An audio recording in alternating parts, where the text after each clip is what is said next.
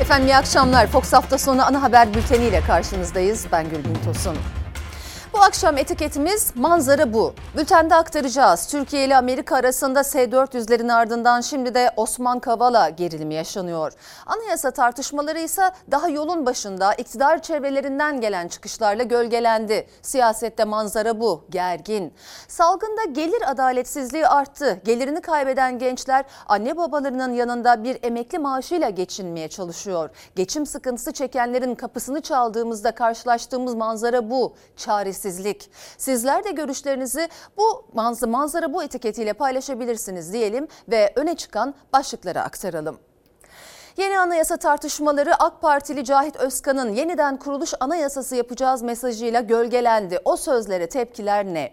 Gelecek Partili Selçuk Özdağ sokak ortasında öldürmeye teşebbüs eden 5 zanlı Cuma gecesi sessiz sedasız serbest bırakıldı. Muhalefet liderleri ne diyor? İyi Partili Ümit Diyarbakır Hazine ve Maliye Bakanı'na mektupla emekliler için iyileştirme ara zammı istedi. Asgari ücretten az maaş alan emekliye en az ne kadarlık artış gerekiyor? SMA'lı çocuklarımızdan bu kez sevindiren haberler var. Yardım kampanyalarıyla gen tedavisi alan iki yavrumuzun yüzümüzü güldüren görüntülerini aktaracağız. Hepsi ve daha fazlası birazdan ama önce koronavirüs. Koronavirüste vaka sayıları düşmek bilmiyor. Uzmanlara göre yeni mutasyonlu virüs tehlikesi artıyor. Ülkemizde İngiltere varyantının diğer iki türe göre daha fazla görüldüğünü açıklayan bilim kurulu üyesi Profesör Doktor Levent Akın uyardı. 3 3 kat daha bulaşıcı olan mutasyonlu virüsün Wuhan'dan dünyaya yayılan virüsün yerini alabileceğini söyledi. İngiltere örneği daha önemli. Çünkü İngiltere örneğinde bunu bulduktan ya kısa bir süre sonra tüm virüslerin %70'e yakınının mutant virüsten kaynaklandığı bugünlerde yayınlandı. Demek ki virüsler arasında bir rekabet var şu anda dominant olan, etkili olan virüs İngiltere'de yeni mutant virüs. Virüse karşı umursamazlık devam ederken mutasyona uğrayan virüs İngiltere'de baskın hale geldi. Daha bulaşıcı olan mutasyonlu virüs Wuhan'dan dünyaya yayılan virüsten çok daha farklı. Bilim Kurulu üyesi ve halk sağlığı uzmanı Profesör Doktor Levent Akın İngiliz, bu yeni virüse karşı uyardı. Çünkü daha etkili, daha bulaşıcı. Özellikle kalabalık ortamlara karşı uyardı Profesör Akın. Ama yasaklı günde bile kalabalıktı sokaklar. İstanbul Gaz Gazi Osman Paşa'daki bu görüntü birçok semtte yaşandı. Türkiye'de de bir süre sonra daha etkili görülmeye başlanacak. Belki Wuhan'dan gelen virüs tipi Türkiye'de ikinci sıraya ya da üçüncü sıraya düşebilir. Mutant virüsün en önemli özelliği daha düşük, daha az sayıda virüsle daha kolay hastalık yapabilme yeteneği. Dolayısıyla bu da bulaşmayı artırıyor. Türkiye'ye dağılmış durumda. 33 ile yayıldı mutasyonlu virüs. Brezilya, Afrika ve İngiltere varyantlarının üçü de görüldü. Sayı şimdilik bilinmiyor ama her gün açıklanan tablodaki vaka sayısı 12 Şubat tarihinde 7773 oldu, can kaybı 97. Eski İstanbul Büyükşehir Belediye Başkanı Kadir Topbaş da koronavirüs tedavisi gördüğü hastanede hayatını kaybetti. Vakalar 8 binin altına indi ama test sayısı da daha az. Ani yükselişi şimdilik durdu ama düşüş olmaması ve yeni tip virüs tehlikesi uzmanları tedirgin ediyor. İstenilen düzeyde bağışıklık oluşamadığı için virüs hızla yayılabiliyor. Bağışıklığı istediğiniz düzeye ulaşama, ulaştıramazsınız toplumda. Her yeni bir vaka yeni bir mutant olasılığını artırıyor. Tehdit yaratabilecek yeni mutantlarla karşılaşma olasılığımız artıyor. Uzmanlar tedirgin ama toplumda vurdum duymazlık da devam etti. İstanbul Kurçeşme'deki bir teknede doğum günü partisine baskın yaptı polis. Ümraniye'deki bir otelin restoranı da normal bir günden farksızdı. Virüse karşı alınabilecek en etkili yöntemler hala maske ve mesafe. Şimdi daha az sayıda virüs hasta edebildiği için kalabalık ve kapalı ortamlardan daha fazla uzak durmak gerekiyor. 10 kişilik asansör 10 kişi biniyor. O zaman en azından asansörlerde yarı yarı hatta yarıdan daha fazla seyretmek lazım ki o havada fazla bulunmasını engelleyebilelim. Asansörlerin kapasitesinin yarıdan da fazla düşürülmesi gibi tüm kapalı mekanlarda bulunmamaya gayret edilmesi, kapalı ortamların sık sık havalandırılması gerekiyor. Profesör Akın'a göre aşılanma çalışması da hızlanmalı. Eldeki bilgiler gösteriyor ki İngiltere'den kaynaklanan mutant virüse karşı kullandığımız tüm aşılar etkili. Yüz yüze eğitim pazartesi gününden itibaren köy okullarında başlıyor. 1 Mart'tan itibaren de 8. ve 12. sınıflarla ilkokullar yüz yüze eğitime geçecek. Uzaktan eğitim yüz yüze eğitimin yerini tutmuyor ama salgın tehlikesi de sürüyor. İşte önümüzdeki sürecin yol haritası. Bütün eğitimciler şunu söylüyorlar ki e, öğrenme kayıpları artık telafi edilemez, giderilemez hale geliyor. Öğrencilerin e, gelecekteki tüm hayatlarını etkileyecek. Milli Eğitim Bakanlığı da bunun farkında. Uzaktan eğitim yüz yüze eğitimin yerini tutmuyor. Ama bir yandan da salgın hala risk. Tüm dünyada mutasyonlu virüs korkusunun arttığı bir dönemde Türkiye'de okullar açılıyor. Köy okullarında okuyan öğrenciler pazartesi günü sınıflarda ders başı yapacak. 1 Mart'tan itibaren de sınavlara hazırlanan 8. ve 12. sınıflarla ilkokullar yüz yüze eğitime geçecek. Toplumdaki virüs tehdidi azaldığı için okulların eğitime açılmasında çok büyük bir sorunla karşılaşmayız. Okullar hastalık kaynağı değil. Bilim Kurulu üyesi Profesör Doktor Levent Akın böyle söyledi ama şartları da hatırlattı. Seyreltilerek, ders sayısı azaltılarak bir kısmı gene belki online sürebilir. Yapılırsa ve kurallara uyarsa bu okullarda çok ciddi sorun olacağını şimdilik düşünmüyorum. Milli Eğitim Bakanlığı'nın planlaması da bu yönde. Yani tüm öğrenciler aynı anda ve tüm gün okulda olmayacak. Haftada en az 16, en fazla 24 saat ders işlenecek. Ana sınıflarıyla özel eğitim sınıflarında da haftada 2 gün yüz yüze eğitime geçilecek. Katılım daha önce de olduğu gibi zorunlu değil. 5, 6, 7, 10 ve 11. sınıflarda ise uzaktan eğitim sürecek. Baktığımız zaman biz 5, 6, 7, 10, 11. sınıflar henüz okul yüzü görmediler. Seyreltilmiş de olsa e, yüz yüze eğitime geçmeleri gerekiyor. Bir buçuk yıllık e, eğitim kaybından söz ediyoruz eğer çocuklar okula gitmedikleri takdirde. En çok merak edilen ertelenen sınavların nasıl olacağı detaylar belli oldu. Sınavlar Mart ayının ilk iki haftası içinde yüz yüze yapılacak. Kendisinde ya da birlikte yaşadığı aile bireylerinden birinde kronik hastalık olan öğrenciler izole bir ortamda sınava alınacak. Sınavın süresi 40 dakika olacak. Bir günde bir öğrenci iki, en fazla üç sınava girebilecek. E, sınava geçerli mazeretiniz varsa daha sonraki bir tarihte de mazeret sınavlarına öğrenciler girebilecek. Pazartesi günü yüz yüze eğitime geçecek köy okullarında da hazırlıklar tamam. Okullarda temizlik, tadilat yapıldı, sınıflar dezenfekte edildi. Bilim Kurulu üyesi Profesör Doktor Levent Akın da yüz yüze eğitim kararı alırken salgınla birlikte eğitimde adaletin de göz önünde bulundurulduğunu vurguladı. İnternet erişimleri, internete erişimini sağlayacak araçların kullanımında sıkıntılı. Zaman eğitimdeki bu eşitsizliği minimalize indirmek için çaması yüz yüze eğitim köy okulları için açılması uygun olarak değerlendirildi. Efendim bu konuda üniversite öğrencileri de çok dertli. Eğitim dışında hiçbir şeyden mahrum değiliz. Düğünler, tatiller, gezmeler, mitingler vesaire her şey aktif. Sorsak tedbir var, sorsak online eğitim gayet iyi. Her gün dile getirdiğimiz bu haksızlığa ve mantıksızlığa nasıl bir cevap ya da ne de bir sonuç alabiliyoruz demiş. Doçent Doktor Arda Öztürkcan da bazı üniversiteler aldıkları kararlarla hibrit eğitim modeline geçiş yapmaya başlamışlar. Ee, ve diyor ki e, tüm üniversitelerin bu modeli benimsemesi gerektiğini düşünüyorum. Hibrit eğitim hem uzaktan e, hem yüz yüze eğitim hem uzaktan eğitimin birlikte verilmesi efendim. Devam ediyoruz. Irak'ın kuzeyinde Gara bölgesinde başlatılan Pençe Kartal 2 harekatı devam ediyor. 4 günde 42 terörist etkisiz hale getirildi. Pençe Kartal 2 harekatında 4 gün geride kaldı. Gara'da etkisiz hale getirilen terörist sayısı 42'ye yükseldi. Türk Silahlı Kuvvetleri'nin Gara'dan sonraki hedefi ise Sincar ve Kandil. Pençe Kartal 2 harekatı salıyı çarşambaya bağlayan gece başladı. Öncesinde düzenlenen harekatlarla Türk Silahlı Kuvvetleri Türkiye-Irak sınırındaki Haftanin, Metina ve Hakurk bölgesini kontrol altına aldı. Yani terör örgütünün sınıra yakın bir oluşumu kalmadı. Sınırın 35 kilometre ilerisinde yer alan Gara içinse 10 Şubat günü sabaha karşı 2.55'te düğmeye basıldı. Bölgeye 40'tan fazla savaş uçağı, atak helikopterleri ve silahlı insansız hava araçları sevk edildi. 10 ayrı noktaya da komandolar indirildi. Şu ana dek 42 terörist etkisiz hale getirildi. Çok sayıda hedef de tam isabetle imha edildi. Milli Savunma Bakanlığı son olarak iki teröristin sağ yakalandığını, teröristlerden alınan ilk bilgilerle operasyonun devam ettiğini açıkladı. Harekat tamamlandığında ise ikinci aşama başlayacak. Gara'dan sonra hedefte Sincar ve Kandil var. Amaç tam anlamıyla sınır güvenliğinin sağlanması. Terör örgütündeki erimeler de devam ediyor. PKK'dan kaçan bir terörist daha güvenlik güçlerine teslim oldu. 2021'de ikna çabaları sonucu teslim olan terörist sayısı 23'e yükseldi. Milli Savunma Bakanı Hulusi Akarsa, Türk Silahlı Kuvvetleri'nin komuta kademesiyle birlikte Pençe Kartal 2 harekatının sevk ve idare edildiği Şırnak'ta sınır hattındaydı. Ve siyaset yeni anayasa tartışmaları daha yolun başında iktidar çevrelerinden gelen çıkışlarla gölgelendi. Son çıkışsa iyice tansiyonu yükseltti. AK Parti Grup Başkan Vekili Cahit Özkan'ın yeniden kuruluş anayasası yapacağız mesajı. O sözlere tepkiler bugün de devam etti. Ali Babacan'ın ilk dört maddeye ilişkin sözleri de tartışmada yeni bir sayfa daha açtı.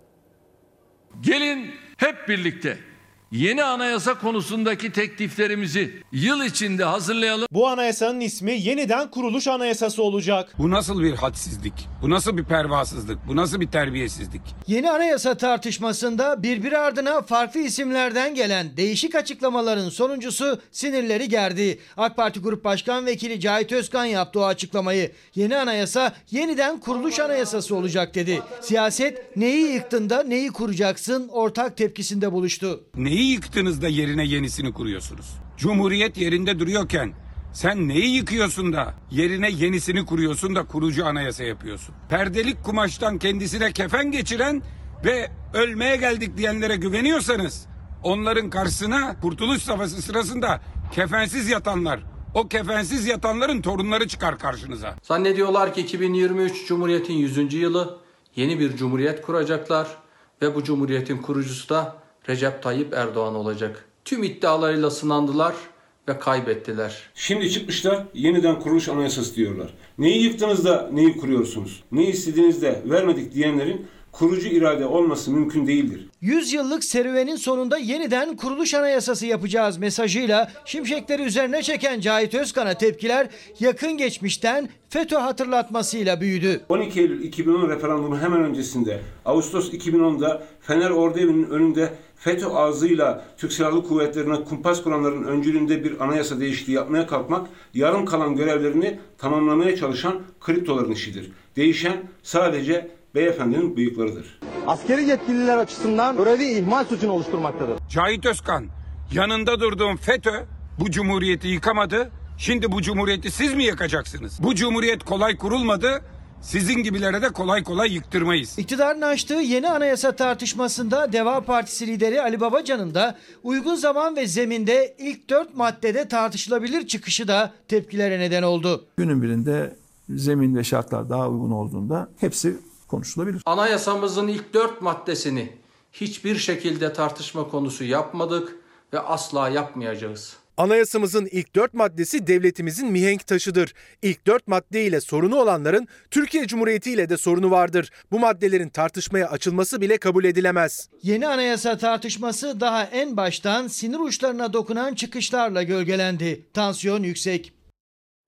Gelecek Partisi Genel Başkan Yardımcısı Selçuk Özdağ saldırı soruşturmasında tutuklanan 5 zanlı serbest bırakıldı. Muhalefet bu karara sert tepki gösterdi.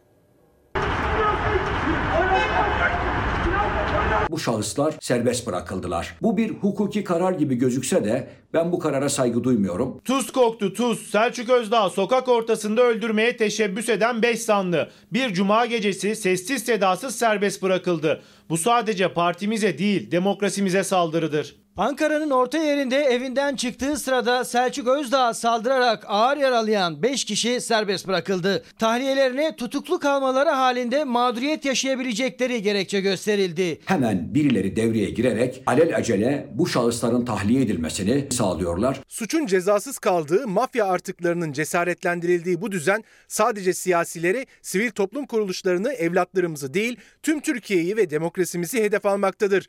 Bedeli ne olursa olsun bu ülkeye demokrasi gelecek ve hiçbir suç cezasız kalmayacak. 5 saldırganın tahliyesine siyaset cephesinden tepkiler de en üst perdeden geldi. Sözü yetmeyenler hakarete, siyaseti yetmeyenler kanunsuzluğa başvurur. Ama bugün susanlar milletimizin ferasetini unutuyorlar. Sandık geldiğinde elbette demokrasi kazanacak. Millet iradesi elbette bunların hesabını soracak.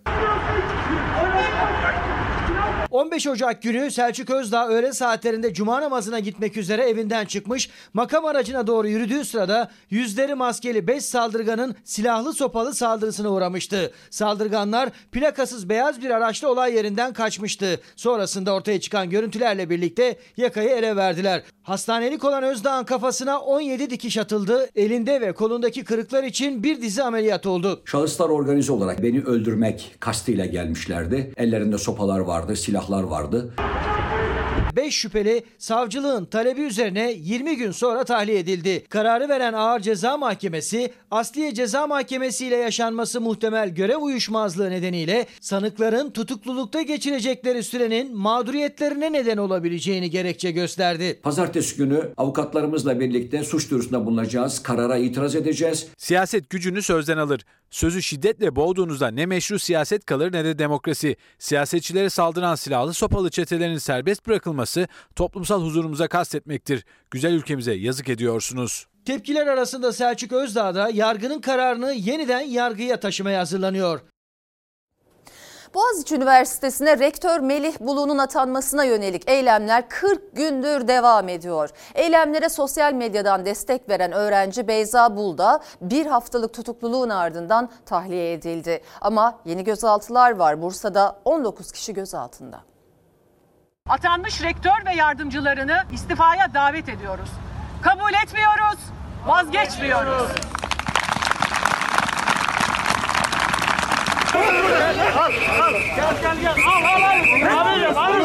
Bursa'da Boğaziçi Üniversitesi'ndeki eylemlere destek için toplanan grubun basın açıklaması böyle bitti. 19 kişi gözaltına alındı. Lütfen burayı terk edin.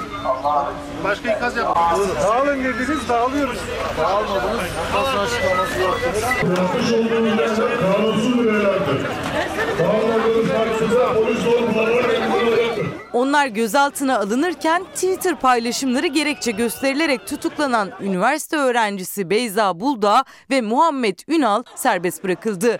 9 öğrencinin ise tutukluluğu devam ediyor. Bugüne kadar 500'e aşkın kişi gözaltına alındı. Resmi rakamlara göre tutuklananların sayısı 11'e, ev hapsi verilenlerin sayısı 26'ya ve adli kontrol şartıyla tahliye edilenlerin sayısı 250'ye ulaştı. Anayasal hakları hiçe sayan bu uygulamalara derhal son verilmesini talep ediyoruz. Boğaziçi Üniversitesi rektörlüğüne Melih Bulu'nun atanmasına yönelik protestolar 40 gündür sürüyor. Üniversite kampüsünde akademisyenlerin eylemi devam etti. Aynı dakikadaysa Cumhurbaşkanı Erdoğan gençlere hitap ederken Boğaziçi protestolarına gönderme yaptı. Üniversitelerimizi marjinal grupların eylem sahası olmaktan çıkartıp bilim yuvaları haline sizler getireceksiniz. Rektör Melih Bulu'nun yardımcılığını kabul eden iki akademisyene önce öğrencilerden tepki gelmişti. Son tepki ise çalışma arkadaşlarından geldi. Hiç mi utanmıyorsunuz? Siz de mi bizim terörist olduğumuzu düşünüyorsunuz hocam?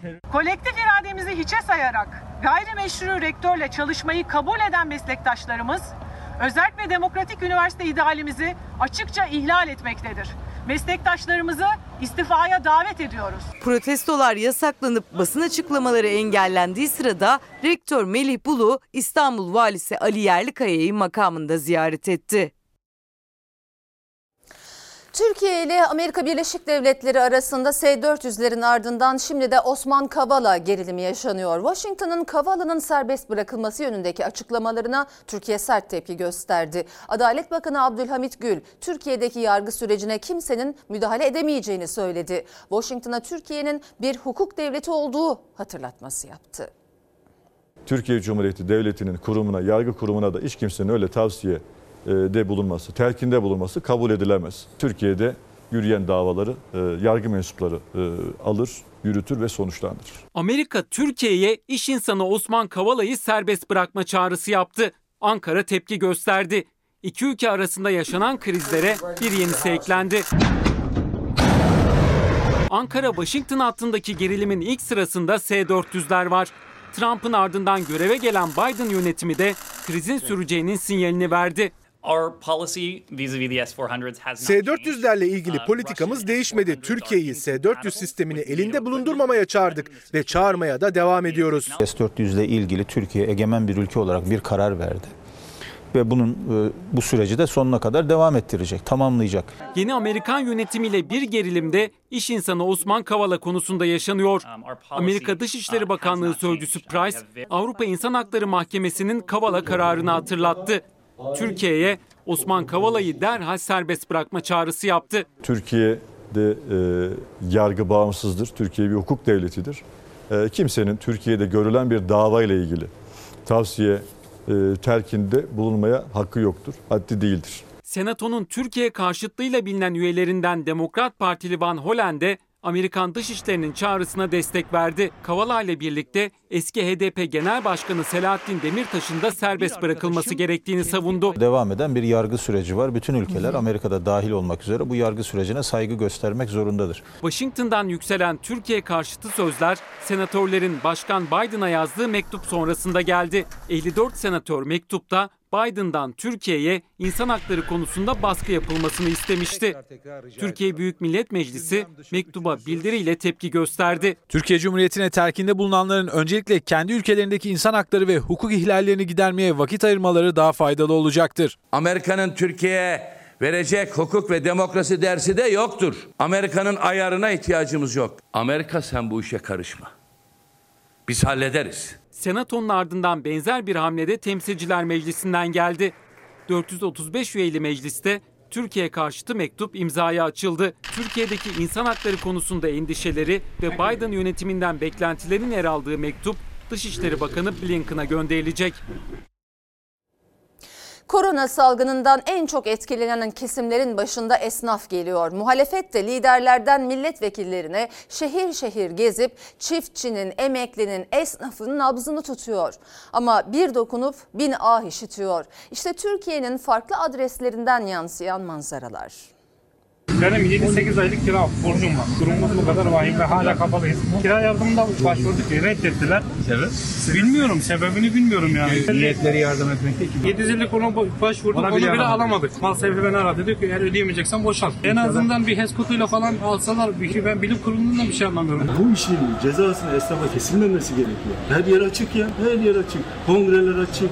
Neden sadece biz? Kasım, Aralık, Ocak, Şubat 4 aylık kirasını ödeyemedim. Kimi aylardır kapalı hiç geliri yok. Açık olanın da kazancı yok denecek kadar az ama başta kira olmak üzere borcu çok. Kapanan dükkan yok diyen Cumhurbaşkanı Erdoğan'a da halini anlatabilme derdinde esnaf. Abartı da söylemiyorum. Yemin ediyorum istersen banka hesaplarını açayım göstereyim. Hepsi ekside. Vallahi billahi ekside. Daha bugün babama 20 bin lira kredi kullandım. Hem vallahi hem billahi doğruyu söylüyorum. Esnaf olarak zordayız. Allah hiçbir almadık. Ne kira yardımı, ne hibe desteği. Başvurdunuz. Başvurduk. Hiç bize çıkmadı hiçbir şey. İş nasıl şu anda? Vallahi billahi yüzde seksen kayıp. Hayatta zor duruyor. Bir dokundu, günah işittik. Muhalefet sokakta ekonominin nabzını tutmaya devam ediyor. Gelecek Partisi lideri Ahmet Davutoğlu İstanbul'da İstiklal Caddesi'nde, CHP'li Ömer Fethi Gürer Niğde'de, Gülizar Biçer Karaca ise Denizli'de esnafı dinledi. Ankara'da ise kafe restoran işletmecilerinin garsonundan müzisyenine alkışla eylemi vardı. İlk defa bu şekilde krizin en büyüğünü yaşıyor esnaflar. Kredi kartları dolu, ağzına kadar dolu kredi kartı. Kredilerimi zamanında ödeyemiyorum. Ben fedakarlığımı yapıyorum. Ama devlet de yapması lazım. Bu işi götürmemiz için bize destek vermesi lazım. SSK'nın üzerine, kiranın üstüne binen stopaj var. Bu, bunun kesinlikle kaldırılması lazım. Bu yardımlardan da yararlanamıyoruz. Şu ana başvurduk. Şartlara uymuyor. Şartlar biraz daha zor olduğundan kira yardımına başvurduk, gelir yardımına başvurduk. Hiçbirinden cevap gelmedi. Yani olumsuz geldi. Esnaf büyük şehirlerde 750 lira, diğer şehirlerde ise 500 lira olarak açıklanan kira desteğinden faydalanamamaktan da şikayetçi. Niğde'de bir kırtasiyeci ise 1000 lira destek almasına rağmen dertliydi. Vekilim 1000 lira destek aldık. Kaç lira faturası gelmiş? 209 lira. 1000 lira olduğu gibi. Esnafımız 1000 lira destek almış. 809 liralık da kendisine elektrik faturası gelmiş. 1000 lira dediğin para esnafa 1 TL gibidir. Benim şuranın 2500 lira kirası var. Aylık sadece. 1000 lira dalga geçer gibi bir rakam. Açık ve ne söyleyeyim yani. Şu ortamda korkmadan söylüyorum. Salgında gelir adaletsizliği arttı, uçurum derinleşti. Geçim sıkıntısı çekenlerin kapısını çaldığımızda karşılaşılan manzara hep aynı. Gelirini kaybeden üniversite mezunu gençler annelerinin, babalarının yanında bir emekli maaşıyla geçinmeye çalışıyor. İki tane torunum var. Damadım çalışmıyor. Ben emekli parasıyla onlara bakmaya uğraşıyorum. Yetmiyor. Artık ben de kafayı yiyeceğim. Ne kadar maaş alıyorsunuz? 2000 oldu 1860'da ama dört nüfus onlar iki çocuk. iki kendileri. iki de ben varım. Çocukların bezlerini dahi alamıyorlar. Babacığım şunu istiyorum dediğinde e, şu anda olmaz dediğimi hatırlamıyorum 3 yaşında, 3,5 yaşında. Da bu sene başladık bunları söylemeye. Bu çok acı yani. Sözlerinin devamı yok. Çünkü canını yakıyor bir baba olarak aylardır süren bu çaresizlik. Beden eğitimi öğretmeni Evrim Mengü verdi. İki çocuğu ile eşinin annesi 65 yaşındaki Hacer Hanım'a sığındı. 2000 liralık emekli maaşıyla 6 kişinin karnı doyar mı? Onlar işte bunu başarmaya çalışıyor. Ama zor. Borçlanmaktan başka çareleri yok. Kartım var karta borç yapıyorum. Onu da asgarisini ödüyorum kendini ödeyemiyorum. Emekli bir annenin çaresizliği. Çocukları tarafında da aynı çaresizlik var. Onlar da yük olmak istemiyor ama denedikleri her yol çıkmazdı. İki tane üniversite mezunuyum. E, Şu anda hatta açık öğretimden yine bir üniversite farklı bir bölüm okuyorum ki belki iş bulabilirim diye. E, Bir özel sektörde çalışıyordum. Bu yılbaşı ile birlikte artık sözleşmeyi feshettiğini ilan ettiler. Ufak bir birikimimiz vardı. E, Onları bitirdik. E, şu anda ben sıfırım. Bunca sene çalışanlardan alınan bir sürü vergi var. Maaşlarından kesilen işte niyeyse çok az bir rakamını görebildik. Sadece bir defaya mahsus bir bin lira yardım alabildik. O da geçen seneydi. Gelir adaletsizliği zaten vardı. Üzerine bir de salgının yarattığı ekonomik sıkıntılar eklendi. Geçinmek iyice zorlaştı. Kapısını çaldığımız hanelerde hep benzer hikayeler var. Gelirini kaybedenler tek bir çatı altında birleşiyor ve tek bir emeklinin eline bakıyorlar. İşte belli yani durumlarımız. Yani çocuklar işsiz, her yer kapalı. Emekli olduğumuz için hani bizde herhangi bir gelir kaybı yok ama Size sığınanlar var mı? olmaz olur mu? Ocak ayında %57'si geçinecek kadar kazanamayan mega kentte sadece bir mahalledeki manzara bu. Olan olmayana yetiştirmeye çalışıyor. Benim pirincimin yarısını sana vereyim.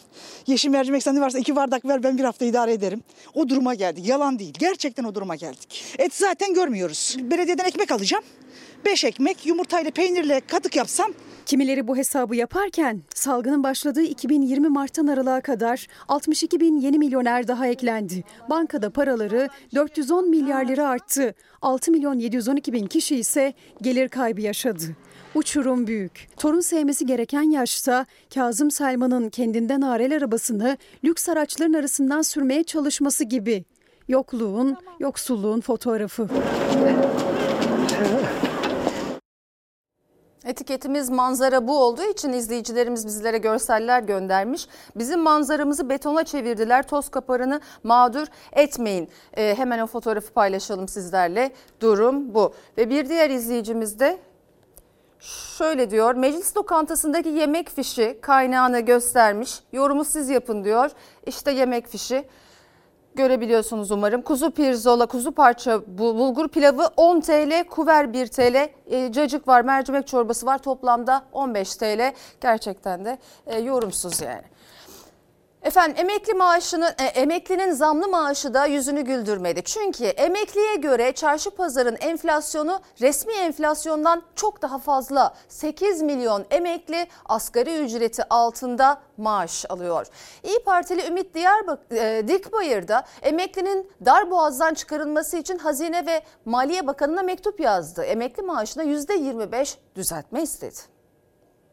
İnsanca yaşamak istiyoruz. %8 gibi bir zam aldılar ama e, sadece Ocak ayının ilk haftasında bu zam eridi gitti.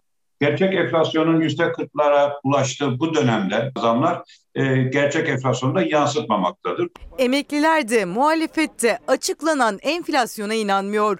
Alım gücü de bunun göstergesi. TÜİK verilerine göre 2021 Ocak ayı enflasyonu %1,68 ama eşiyle birlikte aynı marketten aynı marka aynı miktar ürünü alarak enflasyon deneyi yapan İyi Parti milletvekili Ümit Dikbayır'ın enflasyon hesabına göre ise Ocak ayı enflasyonu %10,5. Bugün ülkede 1.68 enflasyon olduğunu yani 15 yaşındaki çocuk bile inanmaz. Emeklilerimiz e, açlık e, ve yoksullukla mücadele etmeye maalesef devam etmektedir. Havada doğal gazımı kesmişler. Soğuktan da donduk. Biz iki kişiyiz, emekliyiz.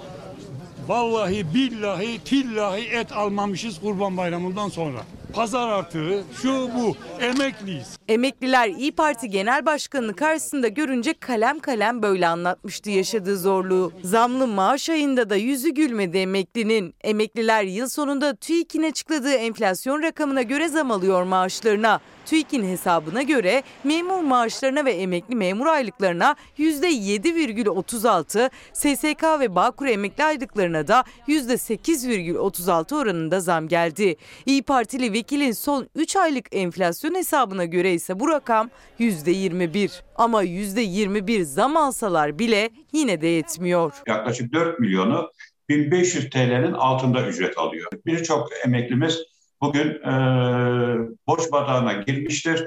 E, çarşıyı, pazarı unutmuş durumdadır. 2020-2021 yılında salgına rağmen sokakta eylemdeydi emekliler. Türkiye genelinde 13 milyon 200 bin emekli var. Yaklaşık 8 milyonu asgari ücretin altında maaşla geçinmeye çalışıyor. 6 milyon emeklinin maaşı ise 1500 lira. Nereden bakarsanız bakın Türkiye'de emekliler ötekileştirilmiş, yok sayılmış bir durumda. Aşağı yoksulluğa terk edilmiş bir durumda. Çarşının, pazarın enflasyonuyla bizlere reva görülen artışlar kesinlikle örtüşmemektedir. Biz bu zamları e, kabul etmiyoruz. Emeklinin yaşadığı sıkıntıya bir nebze olsun çare bulmak için soru önergelerinden vazgeçen vekil Dikbayır, Hazine ve Maliye Bakanı'yla Çalışma Bakanı'na mektup yazdı. Asgari ücretten az maaş alan emekliye %25 ek zam yapılmasını önerdi. Hazine ve Maliye Bakanı meclisten tanırım. Samimiyetine de güvenirim biraz. Kaynak yaratmalarını aslında istirham ediyoruz ya. Zor mu peki bu kaynağı yaratmak? Bence hiç zor değil. Başka yerlerden tasarruf edip başka israfların önüne geçip bu zammı muhakkak vermemiz lazım. Ara tatil bitiyor. Uzaktan eğitimin başlayacağı 15 Şubat öncesi İstanbul'da ihtiyacı tespit edilen 40 bin öğrenciye tablet dağıtan İstanbul Büyükşehir Belediye Başkanı İmamoğlu'nu Cumhurbaşkanı 40 bin tabletle övünüyor. Yarışa girmek güç ister diye eleştirmişti. İmamoğlu ise öyle bir yarış olmaz. Esas olan ihtiyacı çözmek diyerek yanıt verdi Cumhurbaşkanına. Geçtiğimiz günlerde baktım birisi koskoca İstanbul'da 40 bin tablet dağıtmakla övünüyor. Övün, övünmek gibi bir duyguyla değil, topluma 16 milyon İstanbul'u hizmet etme duygusuyla bir şeyi paylaştım. Sayın Cumhurbaşkanı bizim bütün iyi işlerimizi sıkı takip ediyor. İyi bir takipçimiz olduğunu görüyorum. Bizi takip etmeye devam etsin. Siyasette yeni tartışmanın adı tablet. Uzaktan eğitime uzak kalan ihtiyaç sahibi ailelerin çocuklarına 40 bin tablet yardımı yapan İstanbul Büyükşehir Belediye Başkanı Ekrem İmamoğlu'nu Cumhurbaşkanı eleştirdi. Milli Eğitim Bakanlığı'nın dağıttığı tabletleri de hatırlatarak. Milli Eğitim Bakanlığımızın bugüne kadar dağıttığı 2 milyonu aşkın tableti bir kenara bırakıyorum. Ya böyle allamak pullamak olur mu? Öğrenci sayısının 3,5 milyonu geçtiği koskoca İstanbul'da 40 bin tablet dağıtmakla övünüyor. Şehirde Milli Eğitim Bakanlığı'nın kaç adet tablet dağıttığını, kime dağıttığını entegre bir sisteme dökün, bize destek olun, biz ne yapacağımızı bilelim diyeli aylar oldu. Biz herhangi bir dönüş almadık buna. Ve biz şu anda bir bütçeyle başladık. Salgında çocuklar uzaktan eğitimle okumaya çalışırken aynı salgında anne ve babaların çoğu gelirsiz kaldı. Evinde internet bilgisayarı olmayan aileler için Milli Eğitim Bakanlığı Türkiye genelinde Şubat sonuna kadar 500 bin tablet dağıtacaklarını açıklamıştı. İstanbul Büyükşehir Belediyesi de uzaktan eğitimin başlayacağı 15 Şubat öncesinde İstanbul'da ihtiyacı olduğu tespit edilen 3 çocuklu ailelere bir, 3'ten fazla çocuğu olan ailelere de ikişer tablet dağıtımına başladı.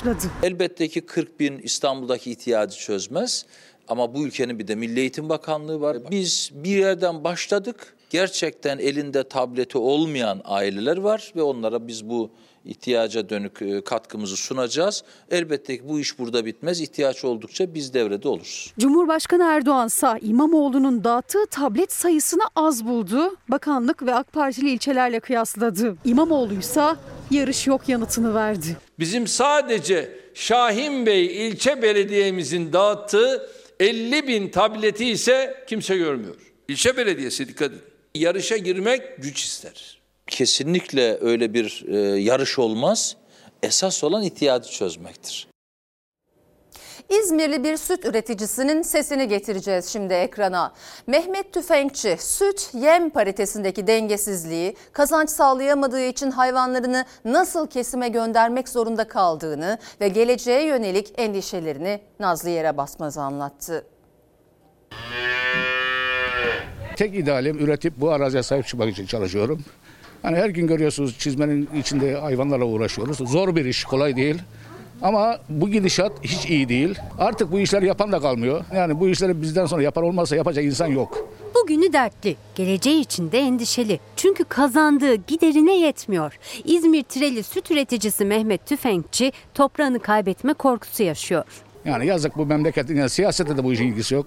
Ne sağ ne sol işi bu iş hepimizin işi. Ben şunu istiyorum beni yönetenlerden. Orantı diye bir şey var matematikte. Bir, Mart'tan önce Mart 2020 yılında yem, yem, süt yeminin çuvalı e, 82 liraydı. Biz sütü 2-300'e veriyorduk. Taban fiyat. Şu anda süt yemi 128 lira.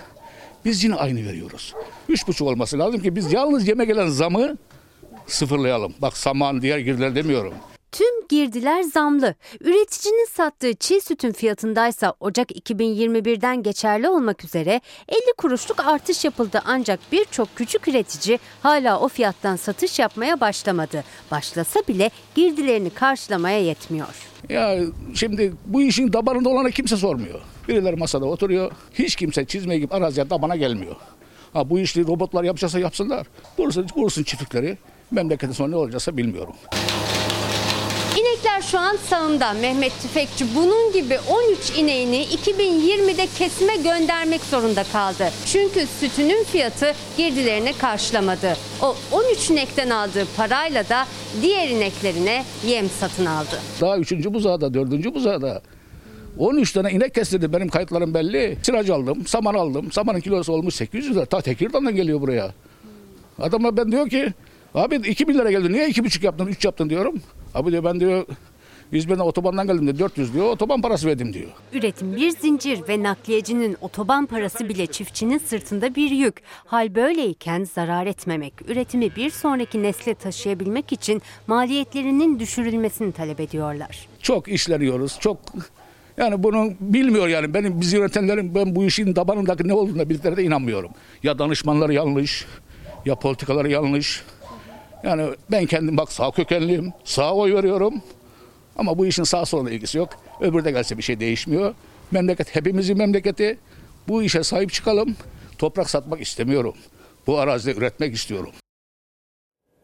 Çiftçilerin gübredeki fahiş fiyat şikayeti üzerine Edirne Tarım ve Orman Müdürlüğü ekipleri harekete geçti. Gübre satıcıları denetlendi. Biz zarardayız şu anda. Komple zarardayız. Maliyetler çok aşırı derece arttı. Gübre fiyatları zaten zam üstüne zam görmüştü. Çiftçilerden fahiş fiyat şikayetleri de gelince bu kez gözler gübre satıcılarına çevrildi. Denetimler başladı.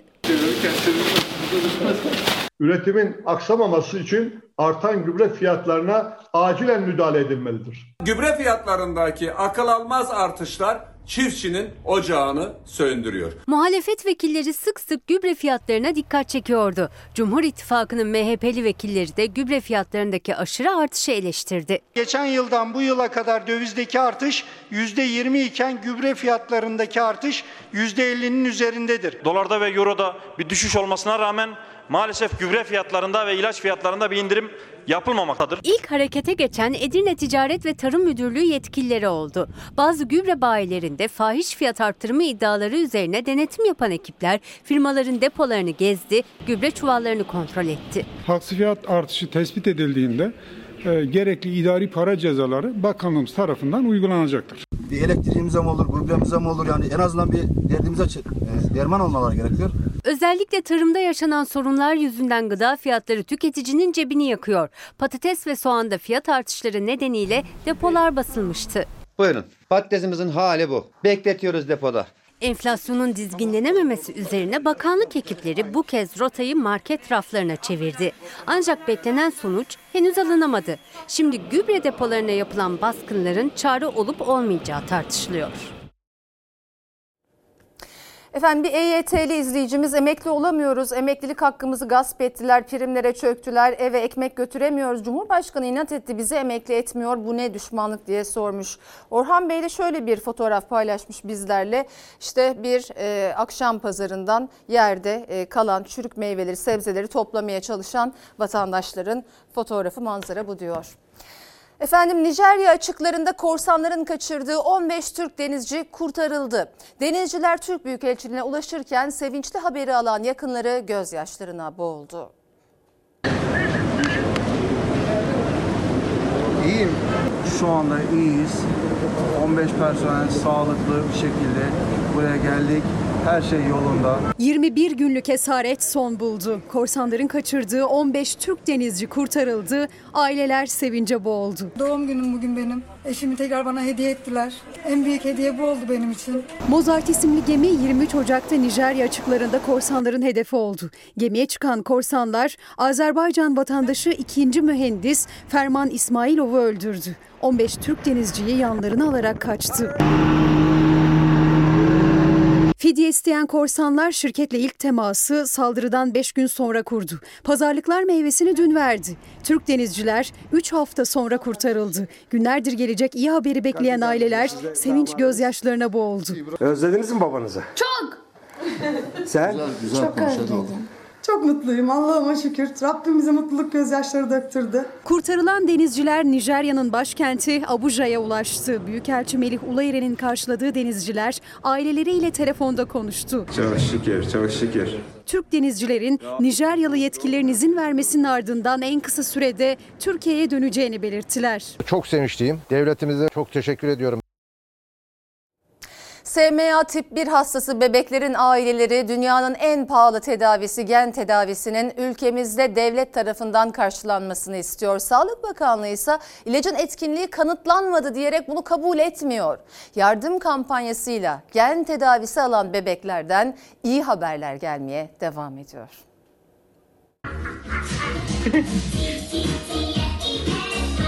Bir iyi haberde SMA tip 1 hastası Doğu Ülker'den artık dans ediyordu. Oysa birkaç ay önce böyleydi durumu. Gen tedavisiyle kısa sürede gelişme gösterdi. Ailesi Türkiye'de uygulanmayan gen tedavisi için yardım kampanyası başlatmıştı. 2.4 milyon dolar toplanmıştı. Amerika'ya gidip gen tedavisi için tek doz ilaç uygulanan ve yoğun fizik tedavi alan Doğu Ülker'in yaşadığı gelişme başta ailesi herkesi sevince boğdu. SMA tip 1 hastası bebeklerin aileleri yurt dışında uygulanan gen tedavisine ulaşmak istiyor. Çok pahalı olan bu tedavi Türkiye'de ise devlet tarafından karşılanmıyor. SGK'nın bu ilacı karşılamama gerekçesi de tedavinin etkinliğinin kabul edilmemesi. Sağlık Bakanlığı da aynı görüşte. Gen tedavisinin etkinliğine dair bilimsel platformlarda yayınlanan kanıtlar henüz yeterli düzeyde değildir. Gen tedavisi Amerikan Gıda ve İlaç Dairesi FDA ile Avrupa İlaç Ajansı EMA tarafındansa onaylı. Lütfen bizim elimizi tutsunlar. Yine delikala bir ışık varsa onu da bizi e, umutlandırırsa lütfen. Türkiye'den toplam 22 aile kampanyalarla gereken parayı topladı ve 21 aile ilacı almaya başladı bir bebek hazırlık aşamasında. Ailelerden iyi haberler daha önce de gelmişti, gelmeye devam ediyor. Daha önce zor hareket eden Pamir Pekin tek başına ayakta duran videosuyla herkesi mutlu etmişti. Şimdi de oyuncaklarını tek tek kutusuna attığı video geldi. El becerisi gelişen Pamir gibi Doğu Ülker'in ayakta durabildiği ve dans ettiği videoda umut oldu.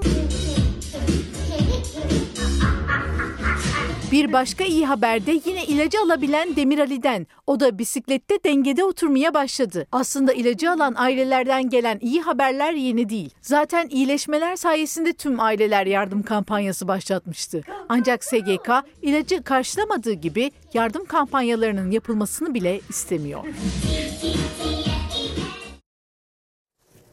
Sayın seyirciler bir süre e, bülteni şöyle kapatmak istiyorum. Hayvan hakları yasasının çıkması için Cumhurbaşkanı'nın direktif vermesine ve Emine Erdoğan'ın yasanın çıkması için çaba sarf etmesine rağmen hala adım atılabilmiş değil. Mevcut taslakta da sıkıntılar var bu arada. E, ben Gökhan Özdemir Bey ile görüştüm. İzmir Veteriner Hekimleri Odası Başkanı. Daha sonra aktaracağım. E, şöyle bitireceğim. Doğru, etkili hayvan hakları yasası hemen. Efendim şimdi ara zamanı. Efendim Fox hafta sonu ana haber bültenini burada noktalıyoruz. Fox'ta yayın Sen Çal Kapımı'nın yeni bölümüyle devam edecek. İyi bir akşam geçirmenizi diliyoruz. Hoşçakalın. Her köşesi cennetin ezilir yerler için bir başkadır benim memleketim.